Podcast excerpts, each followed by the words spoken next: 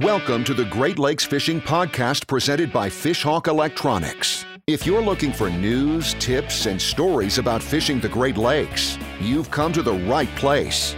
And now, your host, Chris Larson.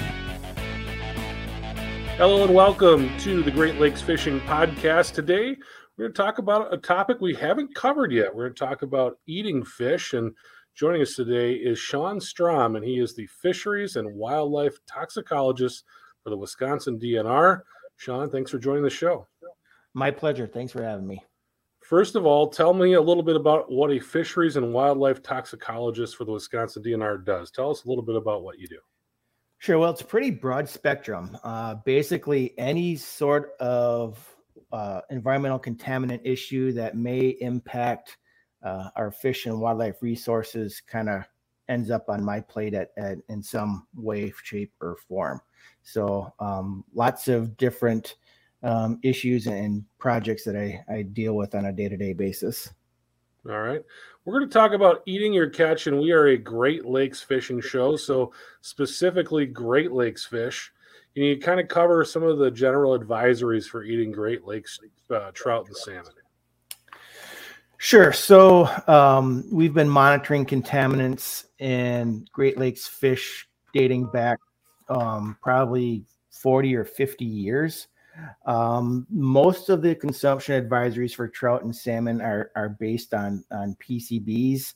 Um, for example, for Lake Michigan, um, you know, it's most of the trout and salmon species are um, either one meal per week or one meal per month.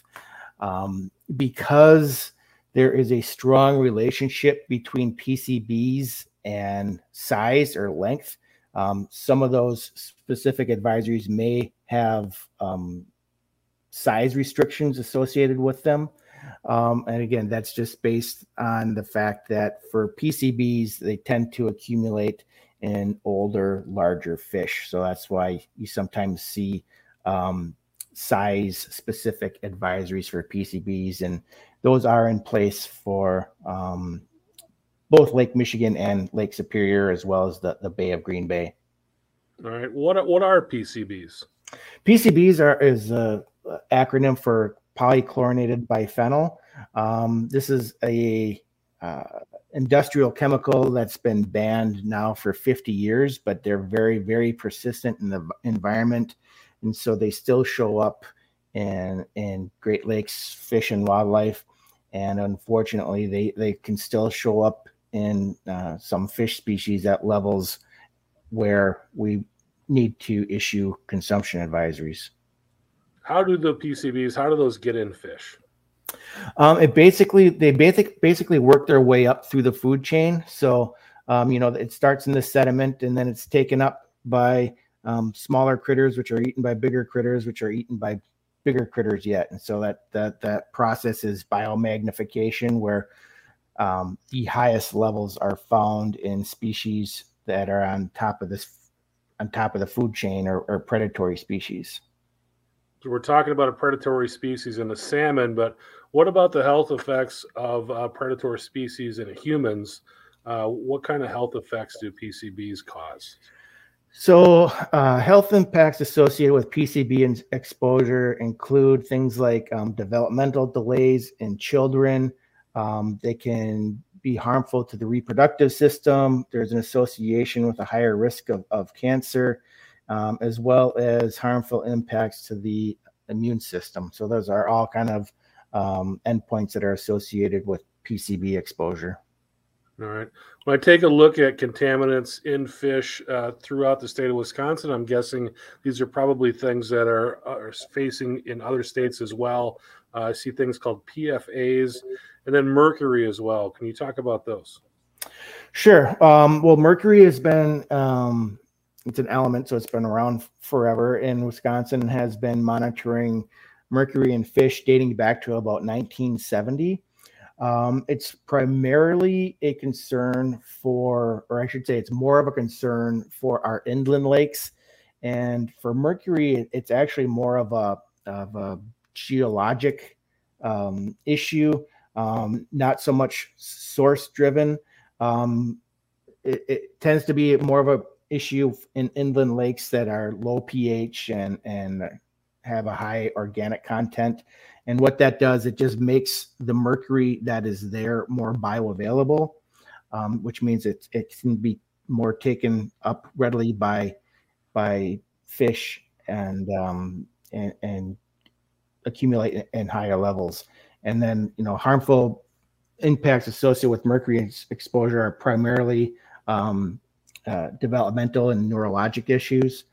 Um, PFAS, on the other hand, is somewhat of a, a, a newer uh, a newer issue. Um, PFAS is an, another acronym that stands for per, per and polyfluoroalkyl substances, and it's actually kind of a large um, umbrella group that consists of of thousands of individual chemicals. And so we've been testing fish for these chemicals now, um, going back about 15 years, and then um, much more extensively the last five years or, or so. And um, you know, we, we find it in a lot of different species of fish in a lot of different locations. And the, the harmful impacts associated with PFAS exposure um, include things like um, there's association with increased cholesterol cholesterol levels, um, can affect the immune system, thyroid disease.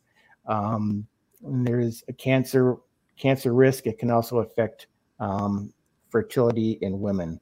And um, the interesting thing about PFAS compared to something like PCBs is that it actually accumulates in the muscle tissue, where PCBs accumulate in the fat. So um, it kind of impacts accumulation patterns and for PCBs, you can do things like removing um, the fatty tissue and belly fat of a fish, and that'll greatly reduce PCB exposure. But unfortunately, um, that does not work uh, for PFAS, where you know there's not much you can do in terms of cleaning, processing, or cooking the fish that will would decrease exposure. How about mercury with uh, trimming and, and fishing, or trimming and cleaning and those things? Unfortunately, not because similar to PFAS, uh, mercury also accumulates in the muscle tissue. So there's really, unfortunately, not much that can be done um, that can reduce exposure or reduce reduce levels based on how you either um, clean, process, or cook the fish. All right. Uh, most of our audience, when they're out targeting fish, they're looking for things like coho salmon, king salmon, uh, lake trout, brown trout.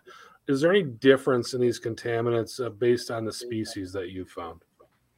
Um, yes, a little bit. Um, so you know, like the larger species, you know, lake trout and, and chinooks tend to have a little bit higher levels compared to things like um, cohos or rainbows. Um, you know, it, it's it's it's not always consistent, but generally the larger, uh, more predatory species, um, the higher levels, at least for PCBs.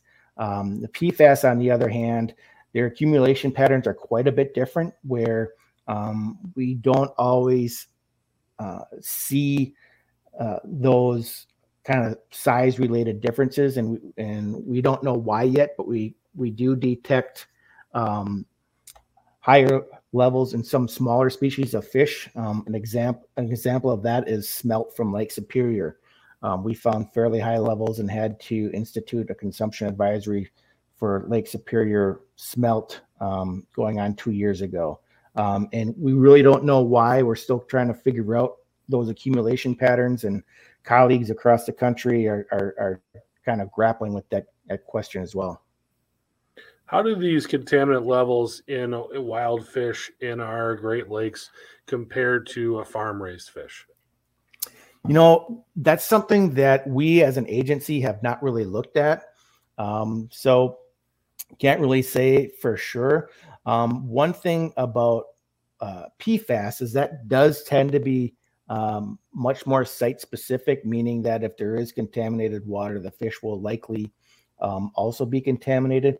But we have not done any sort of studies comparing wild caught fish versus uh, farm raised fish.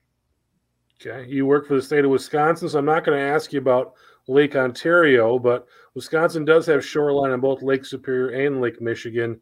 Is there a difference in these contaminants between the two lakes?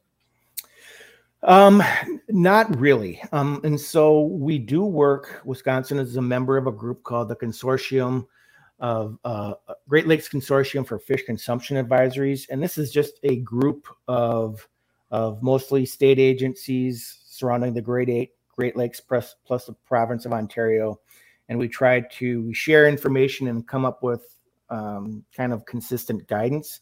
So, like for uh, Lake Michigan, we work closely with Illinois, Indiana, and Michigan.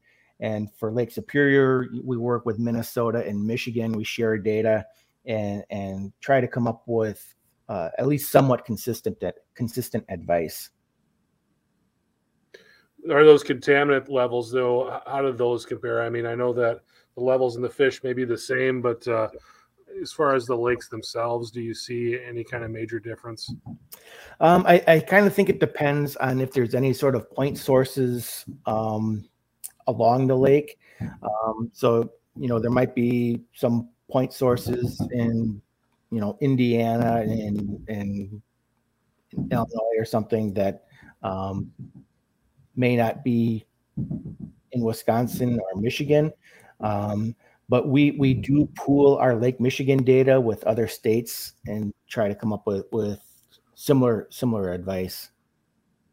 Okay, uh, you know, time has changed, and I know when you talk to people that fish on Lake Erie, you know, I, I know things have really changed there as far as the water quality. Uh, and when you talk to people that fish Lake Michigan, they say the water is much more clear than it was, you know, 20 or 30 years ago do you see these contaminants as something that is the situation getting better or where, where do you see that um, I think it depends on the contaminant. So, for example, PCBs, they've been on a steady decline now for the last couple of decades. Um, they continue to, de- to decline, and you know when we'll reach some sort of a leveling off. You know, I'm not sure, but you know, they they aren't necessarily uh, they're, they're declining slowly, um, but they are at least declining.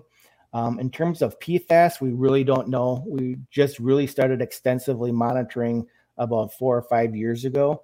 Um, so whether or not uh, levels are increasing or decreasing, I don't think we'll have a good handle on for an, another couple of years. All right, Sean. Uh, is there anything else that I didn't ask you about that you wanted to talk about today? I don't think so. I just I think the one thing we like to uh, advise people and, and, suggest is that you know go out fishing and enjoy yourself, bring a meal home to eat, but just follow our consumption advisories. All right. People want to find out more information on uh, eating advisories and uh, on eating fish. Where can they find that information? they can go to the DNR website and enter the phrase eating your catch in the, the search bar, and it will bring you to our consumption advisory page. All right, that website is dnr.wisconsin.gov. Sean Strom, I really appreciate you taking some time out to talking to us today. And uh, again, this is information that we just haven't really covered yet on the show, and uh, it was great to have you. My pleasure.